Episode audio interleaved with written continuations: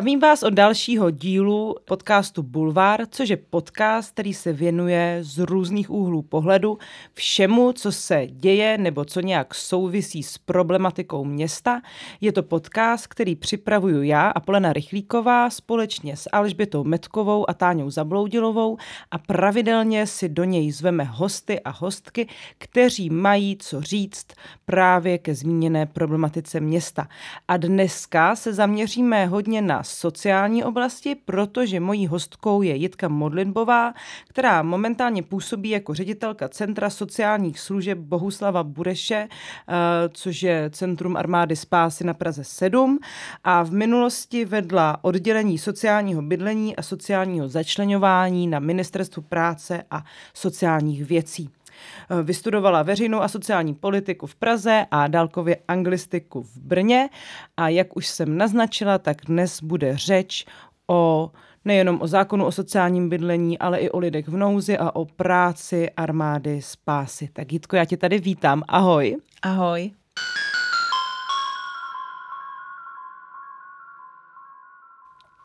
Já se tě na začátek zeptám, jak se vůbec dostala k práci v armádě spásy? Tak uh, dostala jsem se do armády spásy tak, že mě z armády spásy oslovili, jestli pro ně nechci pracovat, ještě když jsem pracovala na ministerstvu.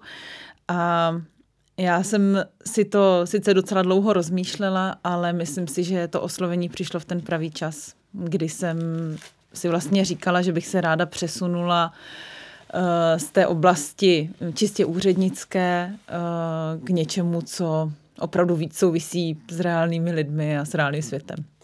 Armáda Spásy je jedna z největších sociálních organizací, která působí vůbec eh, v České republice. Můžeš nám zhrnout, co je zhruba náplní tvojí práce, nebo i náplní práce Armády Spásy? Určitě. Tak já začnu asi eh, tím posláním naší organizace. My se zabýváme pomocí lidem v nouzi, eh, nejenom v České republice, ale po celém světě. Eh, a pak už v závislosti na tom, ve které zemi působíme, tak se vlastně mění eh, i ta hlavní mise. Eh, jsou to i opravdu jako humanitární projekty, stavba obydlí, nemocnic, škol, projekty, které se zabývají potravinovou pomocí, Tady v České republice je to teda zejména pomoc lidem bezdomova, ale eh, máme tady v České republice taky eh, třeba nízkoprahová denní centra eh, pro děti anebo pro rodiny v nouzi, takže nezabýváme se pouze lidmi bezdomova, ale je to ta naše nej, největší cílová skupina. No a co je náplní mojí práce? Já vedu Centrum sociálních služeb na Praze 7, které si zmiňovala. A v rámci tady toho centra provozujeme eh, denní centrum, provozujeme noclehárnu a asilový dům. A teďka od července eh, taky nově eh, domov se zvláštním režimem, domov přístav přístavu se určitě ještě dostaneme. Mě by zajímalo, jestli tě něco zarazilo v tom přechodu od té úřednické práce, který bych taky ráda potom probrala, samozřejmě, že hodně souvisí třeba se zákonem o sociálním bydlení, který mhm. stále nemáme a možná i to způsobuje prohlubování té bytové krize nebo prohlubování nejistoty bydlení a různých pravomocí, nedostatek pravomocí obcí, jak řešit eh, sociální politiku, ale přece jenom překvapilo tě opravdu něco, když se stala tím člověkem, jak říkáš, který se potkává s těmi reálnými lidmi. Byl tam nějaký moment, kdy jsi říkala, aha, tak tohle by mě nenapadlo?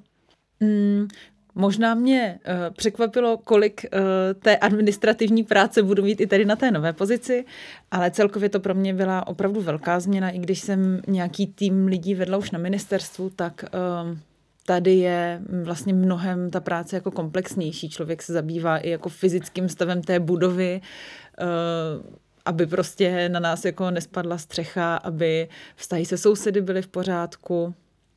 Ehm, vlastně řeším i tu finanční stránku celé organizace, abychom měli z čeho vyplácet výplaty a za co kupovat vybavení. A e, samozřejmě se člověk potkává opravdu každodenně i, uh, i s klienty, takže slyší ty jejich příběhy, povídá si s nimi, zjišťuje, jak mhm. se k nám vlastně dostali a odkud k nám půjdou. Takže možná, co mě asi neúplně překvapilo, ale co mě, co mě v tom potkalo, že jsem si vlastně uvědomila, že i když eh, v sociální oblasti se pohybuju v podstatě od té doby, vlastně už jako od dob studií, tak uh, stejně člověk zjistí, že má nějaké předsudky, že někde v něm jako jsou nějaké obavy a pak zjistí, že jsou fakt absolutně neopodstatněné. Mm-hmm. Ty jsi zmínila dobré vztahy se sousedy. Jsou to právě lidi bezdomova, uh, kteří často jsou terčem právě nějakých předsudků té eh, společnosti. Myslím, že obzvláště v Česku, kdy je ta hodnota toho domova vnímaná jako něco zásluhového a každý mm-hmm. pád na dno je velmi individualizován skrz to, že ten člověk opravdu nezvládl ten svůj život. Um, tak uh, jak se vlastně vašemu dennímu centru daří na Praze 7 uh, působit a setkáváš se i s tím, že třeba okolní obyvatelé jsou nespokojení s tím, že právě tam provozujete denní centrum? To denní centrum a vlastně celý ten objekt Armáda spásy eh, provozuje už od 90. let, takže vlastně historicky uh, jsme tam už velmi dlouho. V Holešovicích tehdy, když jsme tam vznikli, tak uh, nechci říkat, že to byla úplně okrajová čtvrt Prahy, ale rozhodně mm. to nebylo tak jako, nebyla to tak centrální oblast, jako je vnímaná dneska. To sebou samozřejmě hlavně v posledních letech přineslo velký rozmach jako nové výstavby i v našem jako velmi těsném okolí a eh, je pravda, že někteří sousedi eh, občas mají problém s našimi klienty. Ještě bych asi měla dodat, že to naše centrum je opravdu velké. Eh, vlastně kapacitu máme 80 lidí na denním centru, 56 lůžek na noclehárně, 108 lůžek na asilovém domě, takže je to fakt jako velký barák, je tam opravdu velká spousta lidí. Um, a ano, občas se setkáváme s reakcí veřejnosti, která prostě nelibě nese, že se tvoří třeba, že se tvoří třeba fronty před vstupem do budovy, eh, že někteří klienti můžou být třeba pod vlivem alkoholu nebo drog. Eh, vnímáme nějaké obavy ze strany sousedů, ale eh, snažíme se s nimi pracovat, komunikovat. Děláme dny otevřených dveří, kde je zveme i dovnitř, aby viděli, jak to tam vypadá, že opravdu není třeba se našich klientů nějak bát. A přizpůsobujeme tomu nějak i ten náš provoz. Například, já nevím, v loňském roce, ono se to zdá jako maličkost, ale když si klient prostě chce zakouřit, dát si, dát si kafe eh, venku, tak nemusí chodit eh, před barák na chodník, ale máme vevnitř lavičky, kde si může prostě sednout na dvůr, tak, aby prostě neposedávali lidé mm-hmm. fakt mhm. venku před tím, před tím domem. A myslím si, že v tomhle nám taky hodně pomáhá městská část Praha 7, která prostě vnímá tu důležitost mm-hmm. toho našeho zařízení tam, uvědomuje si, že kdyby, kdybychom tam nebyli, tak ti lidi prostě budou úplně venku a sousedi se na ně v úvozovkách budou muset dívat opravdu každý den. Takže uh, vnímají to, že ta naše pomoc lidem má smysl mm-hmm. a podporují nás v tom. Praha patří k městům, kam se celkem logicky, to už je taková tradice nebo klasika, protože ty hlavní města vlastně přitahují ty lidi, eh, kteří se nějak ocitou na dně právě tím, že tady je větší koncentrace těch sociálních služeb. Eh, zároveň třeba v poměru k jiným městům, co jsem měla šanci zjistit, má Praha opravdu velký třeba počet ubytoven. Na těch ubytovnách v nekvalitním bydlení stále ještě žijí rodiny s dětmi nebo seniori, seniorky. Pojďme si teď říct, kdo je takový typický klient armády spásy, jaký je ten jeho příběh, jaký je ten jeho osud a uh, jak mu vlastně vy můžete pomoct. Protože spousta, myslím, posluchačů, posluchaček nedokáže úplně rozlišit, jak funguje asilový dům, co je to denní centrum a jak vlastně funguje noclehárna, tak možná bychom i třeba na příkladu různých typů lidí mohli mm-hmm. říct, kdo ty služby využívá. Určitě. Úplně typického klienta asi nějak dopodrobna popsat neumím, protože opravdu každý ten příběh je e, jiný. Člověk se až občas diví, z jakých různých příčin e, se u nás lidé ocitají. Ale velmi obecně se dá říct, že je to člověk starší 18 let, e, mezi, dejme tomu, 18 a 65, což je opravdu jako velké mm, rozmezí, ale velké fakt, rozmezí. Uh, fakt se setkáváme i s klienty, kterým třeba ještě není 20 a na druhou stranu jsou tam lidi, kteří mají třeba rok narození 1940, takže opravdu tam je jako rozmezí fakt velké. Co se týká těch důvodů, uh, proč se u nás, uh, nebo jak k nám klienti přichází, proč se u nás objevují, tak většinou to není jenom jeden důvod, Zase je to sice obecné, ale je to prostě pravda, eh, že je to většinou nějaká směs eh, různých problémů, které k nám dovedou. Často jsou to lidé, kteří mm, prošli třeba náhradní rodinnou péčí, dětskými domovy nebo jinými ústavy. Často jsou to lidi, lidi, kteří se zadlužili a předlužili, mají exekuce, které prostě nikdy v životě nemůžou splatit. Mm-hmm. Často jsou to lidi, kteří mají zdravotní problémy, ať už fyzické, anebo psychické. Co se asi dá říct o všech bez rozdílu, že jsou to lidi, kteří uh, si prošli nebo procházejí nějakým traumatem. Ať už uh, je to trauma něco, co je třeba dostalo na ulici, může to být uh, násilí, zneužívání, může ten člověk být obětí trestného činu. Nebo je to trauma ten samotný pobyt na ulici, který je prostě neuvěřitelně psychicky náročný. Je to, je to strašný stres, který si podle mě neumíme ani moc dobře představit, co ten člověk zažívá. Je vlastně v permanentní nejistotě. Já se docela často setkávám s názorem, um, kdykoliv kdy píšu o problematice třeba lidí na ulici nebo lidí v nejistém bydlení, že oni si to takhle vlastně vybrali. Mm-hmm. Těžko se podle mě vysvětluje těmhle lidem, že ten život na té ulici není úplně svobodná volba, že i ti lidi, kteří působí, že jim je vlastně, nebo to dokonce o sobě jsou schopní říkat, že nám je tady vlastně líp, protože mám tu větší svobodu, uh, tak pravděpodobně traktují jenom nějaký pocit um, tak. jako toho, že to je to poslední, co zvládají, že vlastně jako nech nechtějí být tou obětí toho systému nebo nechtějí si přiznat tu slabost a vlastně chtějí to vystavit tak, že jako já jsem na to ještě jako hrdý, že to tady jako zvládám. Přesně. Mně se na tohle to dost často lidi ptají, eh, kolik z našich klientů si to vybralo samo, pro které je to vlastně volba, kteří, kterým ten život takhle vyhovuje. A je to přesně jak říkáš. No, samozřejmě, že eh, část lidí řekne, jo, já jsem takhle spokojený a já bych do bytu nešel a mě to takhle vyhovuje.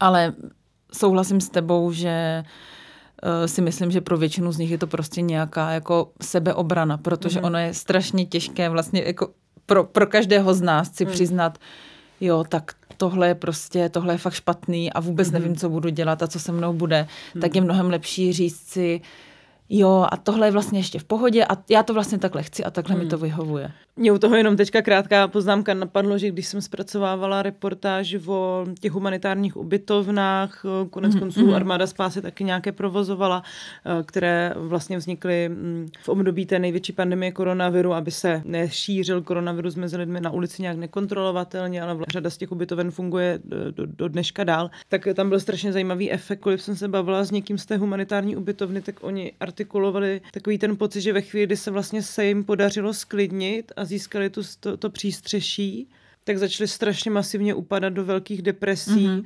protože oni to popisovali tak, uh, když máš klid, tak se ti hlavou táhnou ty myšlenky, co si všechno v tom životě zkazil a vlastně najednou jim došlo, že ten jejich život na té ulici je prostě nesnesitelný. Mm-hmm a nedokázali se s tím jako úplně psychicky srovnat, což mě přišlo hrozně zajímavý. Taky se občas objevují případy lidí, kteří třeba dostanou byt v rámci Housing First a z toho stresu, který je jim způsobený tou stabilitou, zemřou, protože ano. vlastně se ano. toto...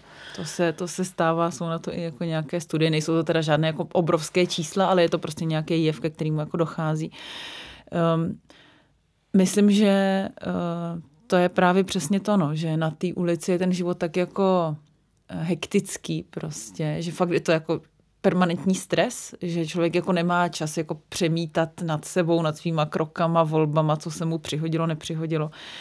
A ve chvíli, kdy přijde to sklidnění, tak uh, může to buď být teda jako ten psychický stav, který se zhorší, velký problém je taky osamělost. Uh, I třeba u lidí, kteří vlastně úspěšně dosáhli toho, že mm-hmm. dostali ten byt, ale byli už zvyklí uh, žít po nějakou dobu v nějakém jako komunitní Jakoby prostředí je možná no, silné jasně. slovo, ale v nějaké skupině. Jo. Hmm. A teď jsou v tom bytě najednou sami. Uh, proto si myslím, že sociální bydlení, jakkoliv je potřebné, jakkoliv byty potřebujeme, tak k tomu přesně potřebujeme i nějakou podporu ve formě prostě sociální práce. Ten člověk nesmí na to zůstat sám, i když si může občas někdo říct, tak už dostal byt, tak uh, co by ještě chtěl. Ať se postará sám. Už, přesně, už tak musí zvládnout. se snažit hmm. sám, ale hmm. Opravdu často není prostě možné, není v silách toho člověka to, to sám zvládnout a to by neměl být důvod, proč by měl skončit jako znovu na ulici. Ta společnost za tohle nemá trestat.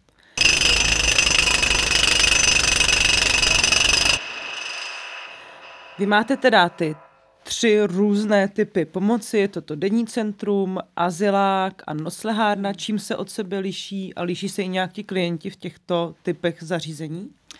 Eh, denní centrum, eh, aby si to mohli posluchači představit, je v podstatě eh, jeden prostor, kde můžou klienti přijít, poskytované je teda zdarma. Tam můžou přijít, můžou se osprchovat, můžou si vyprat, případně můžou dostat oblečení ze šatníku, můžou dostat najíst. Taky se tam můžou třeba ohřát nebo schovat před deštěm a taky prostě jenom spočinout právě v rámci tady té ehm, hektičnosti, kterou vlastně zažívají.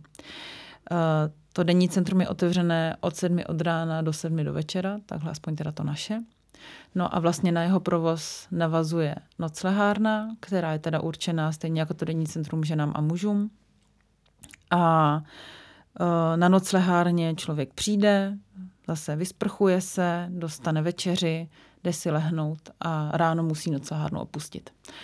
Uh, tady tyhle ty dvě služby vlastně nejsou služby pobytové, to znamená, když to hodně zjednoduším, ten člověk přijde se všemi svými věcmi nebo s těmi, co má a zase s nimi musí odejít. Jo? Mm-hmm. Nemůže se tam mm-hmm. věci ukládat. Mm-hmm. Um, je to vlastně hodně nízkoprahová služba, ale um, myslím si, že taky nějaký stereotyp, který se objevuje, může být, že tam opravdu chodí ti lidi, kteří jako uh, nic nedělají, jenom tam v uvozovkách jako nějak zevlí.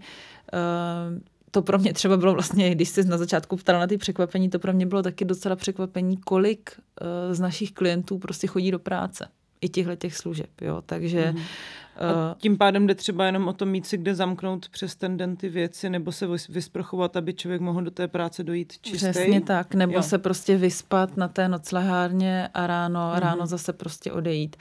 A musím říct, že jako kolikrát se sama sebe ptám, jako eh, jak, jak se prostě může dít, že člověk, který jako chodí do práce a vydělává si, tak zároveň jako nedosáhne na nic lepšího, než je, že prostě večer zaplatí 30 korun za to, aby se mohl vyspat na noclehárně. Jo. Samozřejmě část těch klientů třeba spoří na to, aby pak už mohli třeba na ubytovnu nebo na kauci na bydlení, jo. ale prostě pro část jako je to, je to nějaká, jako nějaký dlouhodobý, nevím vlastně, jestli tomu úplně říkat řešení, no, ale je to nějaká dlouhodobá situace, ve které jsou. Mm-hmm. A uh, kromě teda tady těchto těch dvou služeb, je tady služba Azylový dům, to už je služba pobytová, uh, tam máme nějaký teda pořadník, uh, klient si podá žádost, pak čekáš, na něj přijde řada. Můžu se tě zeptat, ano. kolik lidí o tu službu žádá v poměru k tomu, kolik uh, míst vy garantujete? Záleží na ročním období. Třeba teďka těch žádostí není tolik, protože je léto a je teplo. Takže máme vlastně teďka i nějaká jako volná místa. Eh, v zimě máme naopak jako převis, čeká se třeba týdny. Eh, je taky rozdíl v tom, jak rychle se zaplňují místa na ženské části a na mužské části. Jakože se nějaká zaplňují rychleji? Jo. My... A jsou to ty ženy? Nebo ne? Ženy se většinou zaplňují jo. rychleji, přesně jo. tak. U nás to teda souvisí i s tím, že pro muže máme jako větší nabídku míst než pro ženy. Jo, máme větší část je vymezená pro muže, protože obecně mužů bezdomova je víc než žen. Mm-hmm. Mm-hmm. Ale zase prostě ženy samozřejmě jsou na té ulici mnohem, mnohem zranitelnější než muži.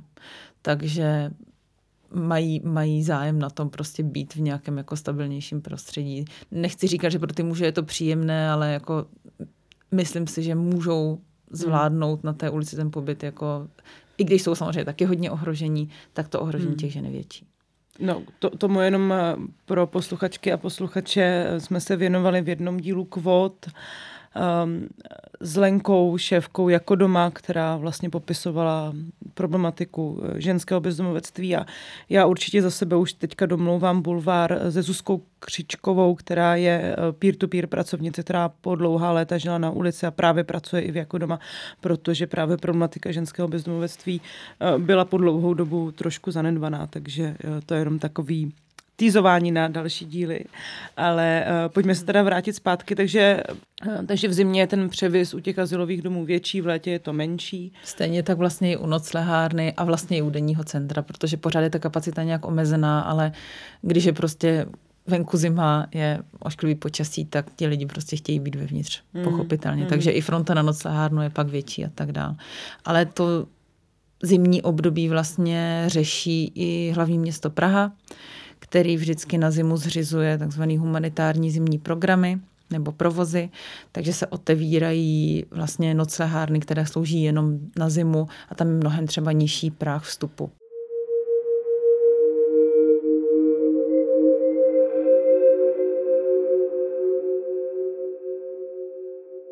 No, možná o, to, o těch Prazích bychom se mohli trochu pobavit. Mm-hmm. Když člověk vezme v potaz nějaké současnější koncepty sociální práce, tak je to právě ta prahovost, která se v nich hodně řeší. Mm-hmm. To znamená, abychom si to mohli představit, to, jestli je možné vpouštět třeba lidi s nějakými typy závislostí do těchto objektů, jestli je OK tam vpouštět lidi, kteří mají psy. Jak je to teda vlastně teďka s těma Prahama? Kdo je vpuštěn do takových zařízení a kdo ne? U nás konkrétně uh, jsou ty Prahy hodně nízko, kdy to srovnáme uh, tu situaci v Praze, tak uh, u nás třeba na asilovém domě vlastně už od loňského února vpouštíme dovnitř i klienty, kteří uh, jsou aktivní uživatelé drog anebo alkoholu, jsou závislí a pouštíme je i ve chvíli, kdy jsou pod vlivem. Mm-hmm. Uh, tam vlastně jenom dbáme na to, aby nenarušovali soužití mm-hmm. s mhm. ostatními klienty nebo vůbec na tom zařízení. Takže um, kdybych to řekla úplně jako laicky, ve chvíli, kdy ten člověk se chová slušně k okolí, Eh, tak je prostě do té služby vpuštěný. U nás teda jako přímo v zařízení konzumaci jako nepovolujeme, lidi nesmí dovnitř nosit ani drogy, ani alkohol, ani je tam popíjet nebo aplikovat si, ani tam uh, s nimi nějak jako kšeftovat, ale prostě když přijde člověk pod vlivem mm-hmm. a jak říkám, chová se v nějaký jako míře prostě slušně, tak je vpuštěný. Uh, nás k tomu vlastně vedlo to, že za prvé teda jsme vlastně v tomhle tom hodně mohli čerpat z toho, že jsme mezinárodní organizace a prostě na západě jsou ty, jak jim říkáme, mokré služby už mm. nějakým jako standardem. Takže kolegové, to bylo teda ještě předtím, než jsem nastoupila já, ale uh, mohli třeba zavítat uh, do Holandska, kde jsou vlastně s těma mokrýma službama mnohem větší zkušenosti, podívat se, jak to tam probíhá i v provozech právě přímo armády spásy. A potom co je za mě jako hodně, hodně důležitá část eh, tady toho procesu té změny, toho snižování těch prahů, tak um, vlastně rok trval uh, proces nějakého vzdělávání celého týmu asilového domu, mm. uh, kdy se pravidelně všichni kolegové scházeli a vlastně společně přetvářeli ta pravidla tak, aby oni jako zaměstnanci se v tom cítili bezpečně a zároveň to bylo vhodné prostředí i pro ty klienty, aby i ti klienti z toho mm-hmm. měli vlastně, když to tak řeknu, jako benefit, protože uh, my jsme ty uh, závislé lidi v té službě stejně předtím měli. Jo? Jasně, no. A teď nám vlastně pomáhá to, že oni vědí, že můžou otevřeně říct, že prostě závislí jsou, tak nám to může i pomoct um, ať už v tom navázání nějakého jako důvěrnějšího vztahu, anebo konec konců i v tom řešení té závislosti, pokud si to ten klient přeje, pokud závislost řešit nechce, kolegové mm-hmm. s ním neřeší. A podobným procesem vlastně teďka prošli i kolegové na denním centru a na noclehárně. Zase bylo to vlastně roční vzdělávání o to náročnější, že do toho zasáhl covid, takže bylo jako přerušeno, pak se nám nějak obnovoval tým.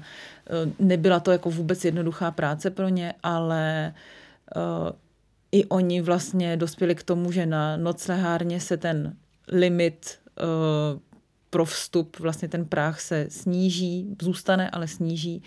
A teďka od září budeme zkoušet vlastně uh, nový provoz, jak na noclehárně, tak na denním centru, uh, kde na denní centrum by měly být i pouštění právě zase lidé pod vlivem za předpokladu, hmm. že nebudou narušovat soužití. Tam je to trochu o něčem jiném, protože, jak už jsem říkala, to je v podstatě jako jedna místnost, kde, ti, kde jsou ti lidi všichni dohromady. Hmm. Sama si tady zmiňovala, že samozřejmě i ta naše skupina není vůbec jako homogenní, není, je velice různorodá, takže jsou tam i mezi lidmi bez doma mhm. velice časté předsudky prostě. Vůči sobě navzájem. Vůči sobě Jasně. navzájem. Hmm. Tady s tímhletím já tady nebudu, je proč tady pouštíte ty feťáky. Uh, to je asi taky důležitý říct, že to snižování Prahu může i přispět k tomu, že prostě někteří klienti mm. řeknou, tak k vám už nepůjdu, protože vy tady pouštíte lidi, mm. prostě se kterými já nechci mít nic společného. A to je samozřejmě legitimní, uh, ale na druhou stranu služeb, který mají ty Prahy vyšší, je tady po Praze nechci říct úplně hodně, ale prostě jsou tady. Když to těch nízkoprahových služeb, kde opravdu se přijímají i klienti, kteří jsou závislí a hmm. otev, je to otevřené vlastně, že to tak hmm. je, tak těch moc není. Takže jde nám i o to, aby i ti lidi, kteří závislí jsou, tak aby měli možnost být prostě pod střechou.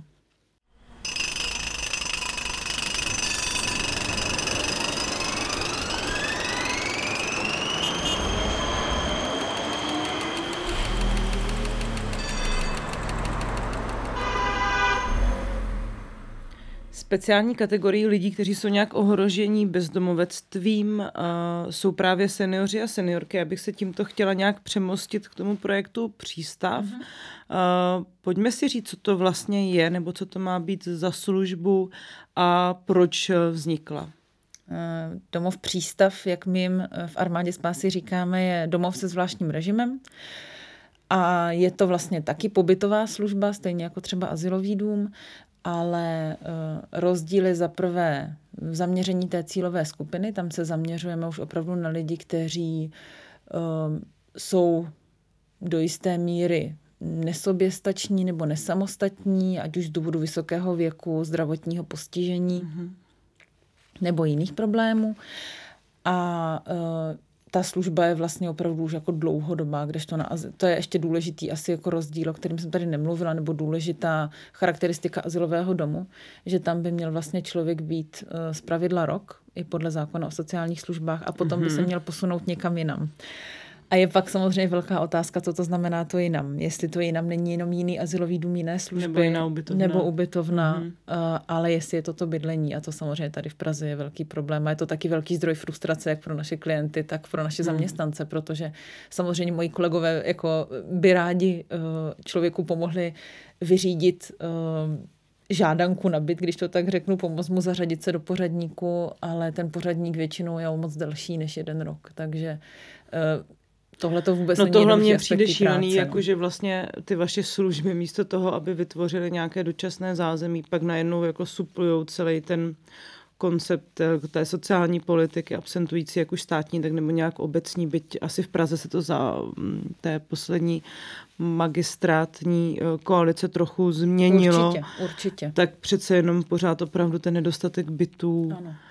Jako... Jako, jako je pravda, že i já teď vidím, a to se rozhodně dřív nedělo, že i naši klienti se opravdu dostávají z asilového, z asilového ubytování vlastně do regulérního bytu, do magistrátního bytu, což je vlastně dost velká novinka, bych řekla, a rozhodně je to velká zásluha jako současné pražské koalice. A není to potom frustrující pro vás, víš, jako pro, pro sociální pracovníky, pracovnice, protože ještě v kontextu toho, jak je tady sociální práce ohodnocena z mzdového hmm. hlediska, tak um, si umím představit, že člověk lehce vyhoří, když přijde s nějakým idealistickým vlastně přístupem a pak vidí, že to drhne hmm. právě na těch, na těch systémových, systémových no, no. No. Jo, zdroj frustrace to je, to asi jako nemá cenu to nějak zastírat.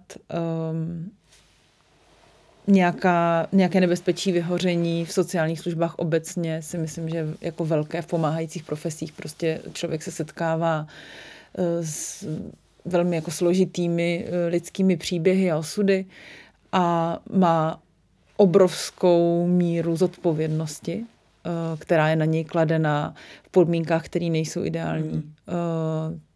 Takže i s tím se samozřejmě snažíme nějak jako pracovat. Snažíme se kolegům nabízet různé jako eh, supervize například, aby i, aby i v rámci týmu měli vlastně prostor eh, spolu komunikovat o třeba o, o klientech navzájem nebo o tom, co je tíží v rámci týmu.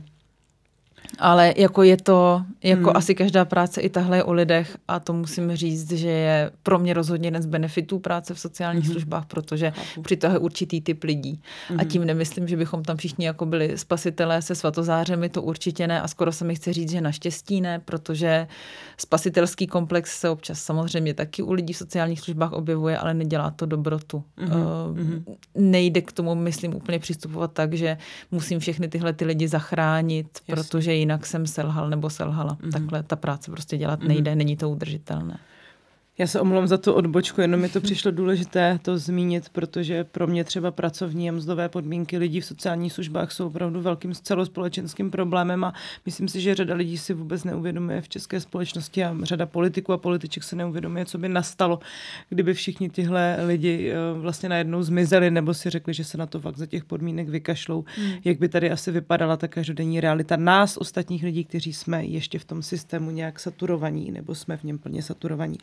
Vraťme se ale k tomu přístavu, mm. protože eh, to, co mně přijde důležité, je, že on částečně míří i na lidi, kteří právě tím sítem můžou propadnout, eh, a to jsou seniori, seniorky. Mm o tom, jak bytová krize dopadá na tuto skupinu lidí, se taky začíná hodně mluvit. Konkrétně ve velkých městech je pro starší lidi problém udržet si bydlení, protože mm. ve chvíli vám zemře partner, partnerka, eh, tak eh, ty vaše, a vy jste v nájemním bydlení, tak vaše penze zdaleka nemusí stačit eh, ani na ten nájem a je nedostatek zase městských nějakých sociálních bytů pro tyto lidi nebo nějakých eh, sociálních služeb a jak se ty říkala, v asilových domech eh, je nutná soběstačnost, takže mm-hmm, pokud mm-hmm. ti lidi nemají, tak, tak často nemají kam jít. A co teda potom nastává a jak na to může, jakou odpověď na to může nabídnout váš přístav?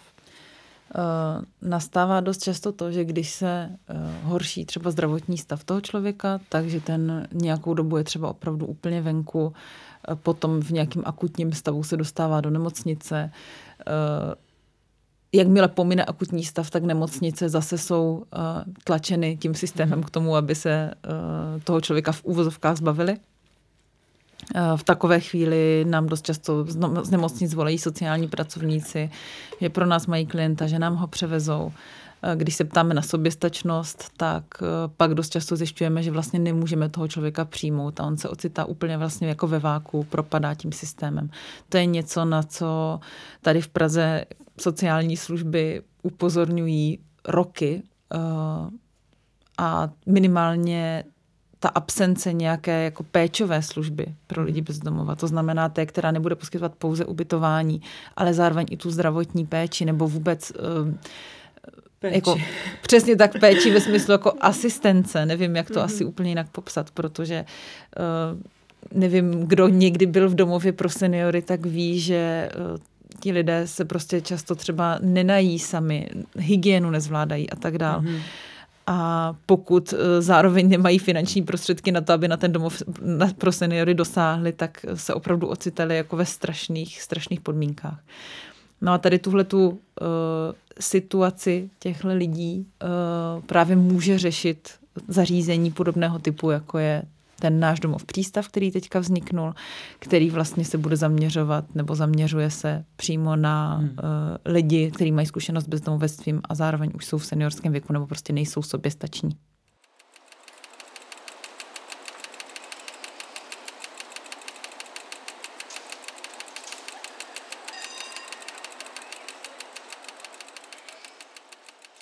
Když jsme se viděli naposledy, tak ty jsi mi popisovala, že třeba může nastat u těchto lidí i problém, že oni se sem přestěhovali před XY lety, mají třeba, ale zároveň pochází úplně z jiného kraje hmm. a občas se může stát, že jim je ten byt zase přidělen někde na druhém konci republiky, hmm. čímž ti lidi ztrácí sociální uh, vazby. Um, mně to přišlo jako zajímavý vlastně fenomén, protože si myslím, že se o tom taky málo mluví, o nějakém vztahu bydlení a sociálních vazeb přece jenom fungovat v tomhle hledisku. Jak vlastně to tam, kolik lidí se tam vejde a tak dále? V současné chvíli máme kapacitu 50 klientů, 50 lůžek. Ta služba je financována hlavním městem Prahou a je na území hlavního města Prahy, nicméně nebude výlučně pro lidi, kteří mají trvalé mhm. bydliště v Praze. nějakým způsobem se bude při, přihlížet k tomu, kde bydlí i při vyhodnocování uh, nějakého jako nějakých vstupních uh, přihlášek. Ale není to zdaleka nejdůležitější kritérium. Určitě to není tak, že bychom odmítali lidi, kteří uh, nemají trvalé bydliště v Praze. Přesně z těch důvodů, které si vlastně popsala, uh, nebo Dalším důvodem může být, že často ti lidi odcházejí z míst, kde trvalé bydliště mají třeba i zase kvůli Jasně. tomu, že třeba utíkají před agresorem nebo něco mm, takového. Jo. Mm. Takže vrátit je do prostředí, eh, odkud jako utekli nebo kde prostě nechtějí být, taky není úplně, úplně dobré řešení. Abych se vrátila k tomu, eh, jak vlastně budeme určovat, kdo v přístavu eh, získá to lůžko a kdo ne, tak největším kritériem je prostě opravdu ten jako zdravotní stav a ta sociální potřebnost. To mm. je mhm. prostě základ. No. Když to bude člověk, u kterého je jako evidentní, že nezvládne uh, dál být v prostředí, ve kterém je teď, tak ta priorita stoupá. Není to tak, že bychom jenom, nebo že by kolegové jenom uh, očkrtávali uh, bodíky na nějakém formuláři, ale součástí toho přijímacího procesu je i sociální šetření. To znamená, že se s tím klientem potkají, vidí, v jakém je prostředí. Já teda musím fakt nějak za sebe říct, že pro mě je ta situace seniorek a seniorů ohrožených ztrátou bydlení a vlastně absencí nějaké péče a absencí sociální práce jedno jako z nejtěživějších témat. Vlastně vedle těch eh, rodin, na těch eh, nebo az, azyláků pro samoživitelky hmm, hmm. nebo týrané ženy, to vnímám fakt, eh, já vím, že to je taková fráze, ale jako strašný selhání té společnosti, protože si myslím, že někdo, kdo vlastně celý život pracoval a vytvářel tady nějaké hodnoty, tak pak eh, ho nechat jako umírat v nějakých strašných podmínkách eh, těch třeba velkokapacitních eh, domovů důchodců, kde nechci nikoho obvinovat, prostě to je taky jako typ reality, se kterým se musíme nějak jako vypořádat. To není rozhodně problém těch lidí, kteří tam pracují, ale právě toho systémového nastavení, takže uh, i, i to, jak často se setkávám s lidmi v seniorském věku, kteří opravdu žijí na ulici a už žijí i s tím pocitem, že tam vlastně umřou hmm. na té ulici. Hmm. Si pamatuju, že mi jeden pán v jednom z těch, eh, z těch humanitárních ubytoven říkal, myslel jsem si, že umřu, ne, že ještě někdy budu spát v posteli. Hmm. A je to vlastně tak, tak jako obří slepé místo, že, že se jako divím, že ho pořád necháváme tak unikat. Proč si myslíš vůbec, že, se, že k tomuhle dochází třeba i z toho systémového hlediska? Co jsou vlastně ty hlavní příčiny, proč seniori, seniorky propadají tím systémem? Mm, já si myslím, že uh, vlastně trochu navážu na to, jak si tady zmiňovala jako nějaké velkokapacitní zařízení. Asi je teda dlužno říct, že i tady ten domov přístav, uh, protože jsme pro něj velmi dlouho hledali nějaké místo uh, právě v, ve spolupráci s Prahou, Chtěli jsme samostatný objekt, k tomu to se zatím nepovedlo, schválně říkám zatím, protože věřím, že tady tyhle služby se budou dál rozvíjet tak i ten vlastně bude teďka fungovat v rámci dvou pater eh, jinak mnohem většího domova pro seniory kde jo. se prostě to volné místo našlo. Ale abych se teda ještě vrátila k té otázce, mm, proč eh, vlastně tihleti lidé tím systémem nějak propadají, proč na ně ta společnost nemyslí. Ehm, já si myslím, že je to prostě nějaká naše obecná tendence, a teď nevím, jestli nás všech lidí, nebo nás Čechů, nebo nás lidí žijící v téhle době, netuším, je to prostě nějaká tendence ehm, zakrývat eh, si oči nad věcmi, které nechceme vidět. A prostě eh, stáří, zdravotní postižení, chudoba, to jsou všechno věci, které my jako vytlačujeme. Eh, asi je to i nějaký dědictví prostě předchozího režimu, kdy lidi, kteří se odlišovali, prostě byli jako byli zavíráni do hmm. ústavů hmm. mimo, kde vlastně prožívali třeba celý život. Což je v, eh, jenom jako vtipný, že stále pořád máme, má, má, má třeba, co vím, radní Milena Jonová, která je radní pro zdravotnictví ve správě různá zařízení, která jakoby vlastní v Praze a nejsou na jejím území, ano. protože vlastně ten systém byl i tyhle lidi jako stěhovat Přesně někam tak. do, do, do podkrkonoší a do šluknovských zrovna... výběžků, ale zároveň jakoby majetkově to je furt ve to správě Prahy. Jo, Přesně tak, že Praha takhle odsouvá ty lidi, nebo odsouvala. Vím, že zrovna pro, pro paní radní Jonovou je tohle jako velký téma, protože ta je velká zastánkyně ale je to prostě běh na strašně dlouhou hmm. trať, protože tohle je systém, který funguje vlastně strašně dlouho. Hmm. Myslím si, že pro každého člověka, který na tuhle tu nebo podobnou pozici přijde, je to prostě neuvěřitelné překvapení, jak se to vlastně vůbec může dít. Hmm. A nějaká jako nevím jestli úplně demontáž, ale spíš asi transformace tady tohohle systému je prostě strašně velký úkol eh, na strašně dlouhou dobu, ale je dobře, že se, to, že se o tom mluví a že se to prostě děje. Opravdu není dobré eh, nechávat eh, ty zranitelnější skupiny na pospas, protože to pak může vést opravdu hlubokým traumatům, zatím se tak asi neděje, ale promiň, já vždycky tak odběhnu. a tohle je prostě všechno důležitý. Je no. to jako důležitý. A zároveň no. si jako Taky já jsem si říkala, že by to, že ten covid může fakt být jako velká, ono je to takový jako sprofanovaný, že každý problém je zároveň příležitost, ale že to prostě fakt může být příležitost, protože ta společnost, její fungování se nějak proměnilo, tak až to trochu pomine, což dejme tomu, že se aspoň na nějakou dobu, doufám, že na dlouhou děje teď, uh, tak nevracet se úplně k tomu, jako to bylo předtím, ale vzít si i něco dobrýho z té změny a to mám právě pocit, že se bohužel úplně neděje. Mm. Uh, tak už teď uh, vlastně vedoucí té služby jako téměř non-stop drnčí telefon, eh, těch žádostí chodí opravdu obrovské množství. Už na jaře, když se začalo proslýchat, že snad Jak by se, to ti lidé dozvěděli vůbec? No tak šeptanda v sociálních službách dělá svoje. Eh, samozřejmě, že ve chvíli, kdy jsme teda opravdu dostali zelenou od magistrátu, tak eh, jsme tu informaci zveřejnili. Hmm. Ale ta poptávka prostě po tomhle typu službě je tak velká, že uh, se nám ozývají i třeba sociální kurátoři z různých městských částí. Někdy se ozývají i samotní jednotlivci. Dobrý den, já bych k vám chtěl nastoupit, já jsem se o tom doslechl a Aha, můžu a mám šanci dát si přihlášku. Jo. Takže, hmm. nebo dát si žádost. Takže těch, těch lidí je fakt jako obrovské množství, no, kteří hmm jsou prostě tak nějak jako na hraně, buď ještě zvládají, jak já tomu občas jako eh, v takový jako šibeničním humoru říkám, že jsou ještě schopní předstírat tu soběstačnost jako ze všech sil. Mm. Uh, tak už jsou právě i ti, co už jsou třeba za tou hranou, anebo je čeká to propuštění z nemocnice a tak dál. Takže tam mm-hmm. opravdu uh, těch žádostí už teď je velké množství. Už teď víme, že ta poptávka jako převýší tu nabídku, mm. troufám si říct několika násobně.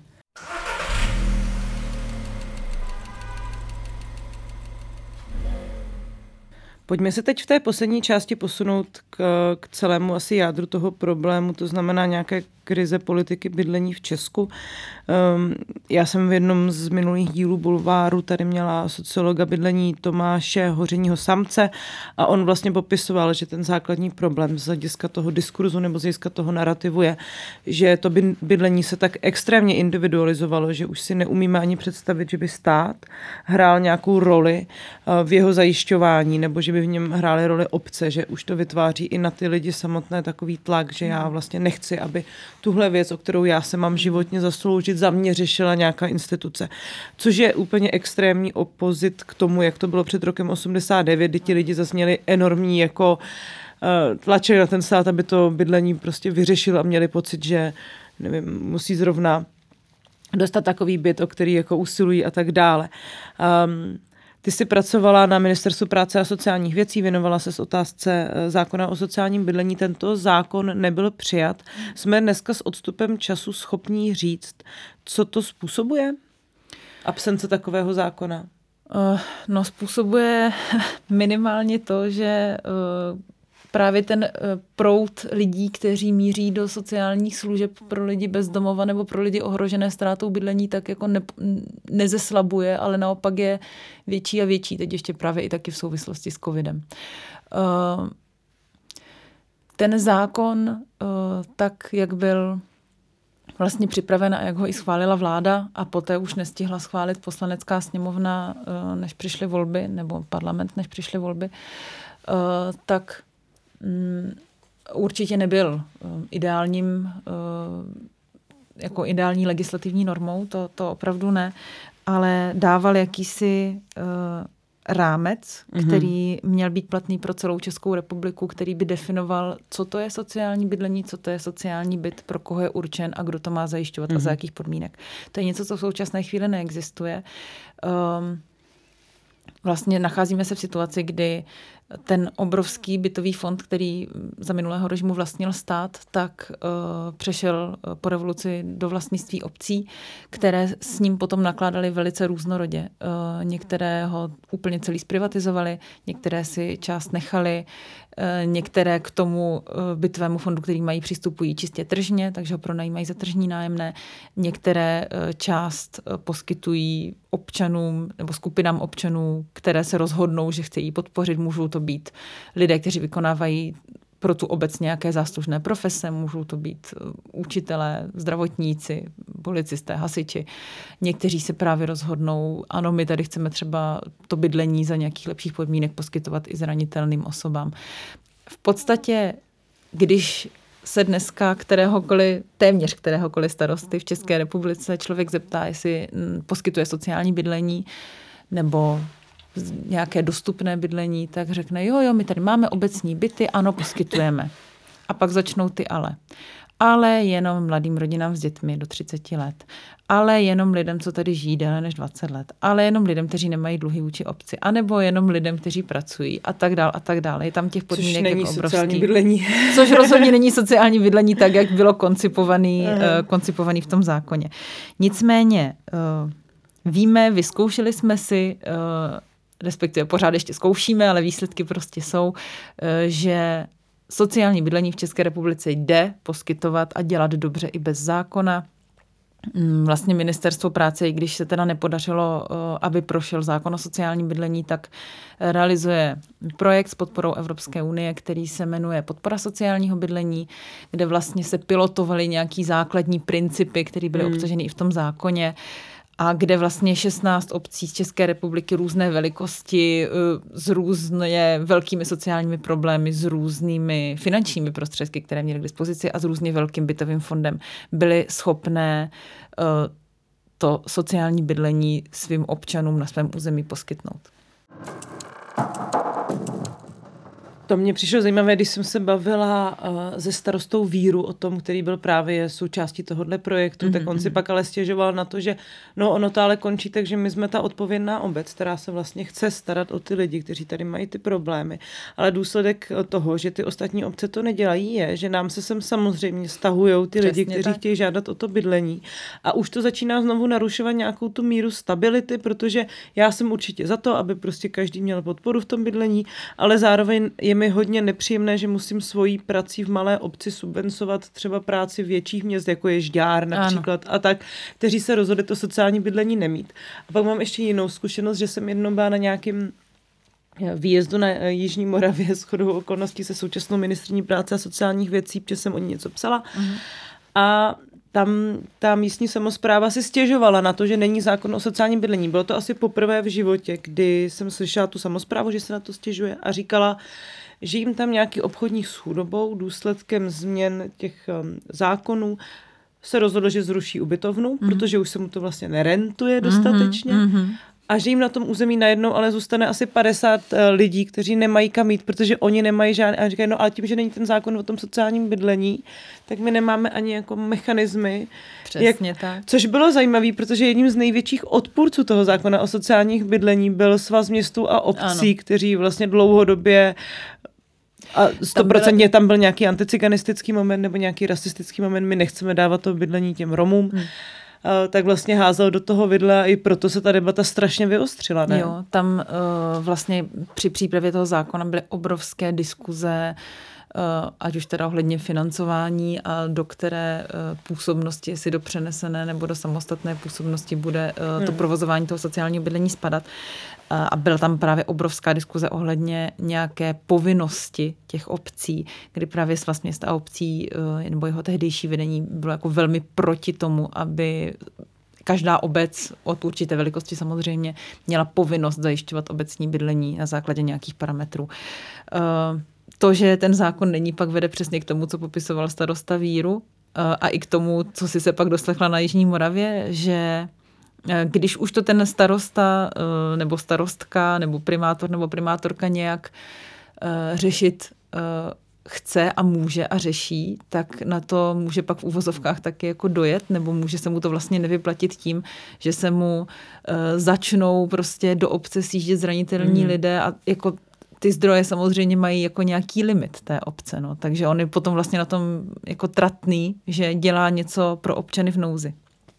Uh, Zároveň, pokud nejsou daná nějaká jako pravidla hry, není to samozřejmě jenom o povinnostech, ale je to vždycky o právech. Takže pokud uh, stát by určil uh, povinnost obcím zajišťovat sociální bydlení, tak jim zároveň musí říct, ale tady na to máte třeba finanční prostředky, na které si za výhodných podmínek můžete dosáhnout, abyste si ten hmm. sociální, sociální bytový fond postavili, pořídili, opravili a tak dále. Jo. Hmm. Což byla další část toho sporu, protože ten, sociální, ten zákon o sociálním bydlení se vlastně rozdělil mezi dvě ministerstva. Ministerstvo pro místní rozvoj a Ministerstvo práce a sociálních věcí a každý z nich asi trošku přistupoval k tomu jinak. Ono obecně si myslím, že je nutné dělat obojí, to znamená stavět ty obecní byty a vytvářet ty byty sociální. Vlastně mm-hmm. Česko má jedno z nejmenších výdajů na sociální bydlení v rámci zemí OECD vůbec. Hmm. Je to vlastně jako skoro ne, ne, ještě pod procento, takže v tomhle ohledu extrémně za tím západem zaostáváme a je to důsledek asi toho, o čem jsme se taky bavili, té individualizace toho bydlení jako něčeho, co si každý má vyřešit sám v tom soukromí a není třeba potřeba, aby do toho vstupoval ten stát. No. Přesně tak. No. A tady to eh, rozdělení té gestce nebo té agendy mezi dvě ministerstva eh, bylo právě trochu nešťastný v tom, že tam byl ten jako základní nesoulad v tom, ehm, vlastně v tom obsahu toho pojmu, co to vlastně sociální bydlení je. Dneska se víc mluví o dostupném bydlení, eh, co ten pojem vlastně obsahuje, pro koho je určený, jestli je to teda opravdu v úvozovkách jenom ten byt, anebo jestli je to i ta podpora té sociální práce, kdy Ministerstvo pro místní rozvoj tvrdilo, postavíme byty, dáme obcím podmínky pro to, aby si levně postavili byty a tím se ten problém vyřeší. Ministerstvo práce na druhou stranu říká, uh, byty se postavit můžou, ale je potřeba zajistit, že tam budou opravdu ti lidé, kteří to bydlení za těch zvýhodněných podmínek potřebují a ti zároveň potřebují ještě nějakou další podporu, než v úvozovkách jenom levné bydlení. Paradoxem je, že od té doby, co se tento zákon projednával, se ta situace s dostupností bydlení extrémně zhoršila. Vlastně je to jedno z hlavních témat, ačkoliv stále není jakkoliv politicky komunikováno, tak dopadá ta situace s nedostupným bydlením už i na lidi, kteří vlastně se neocitají v žádné nouzi. Ano. Tak. Jitko, já ti poděkuju.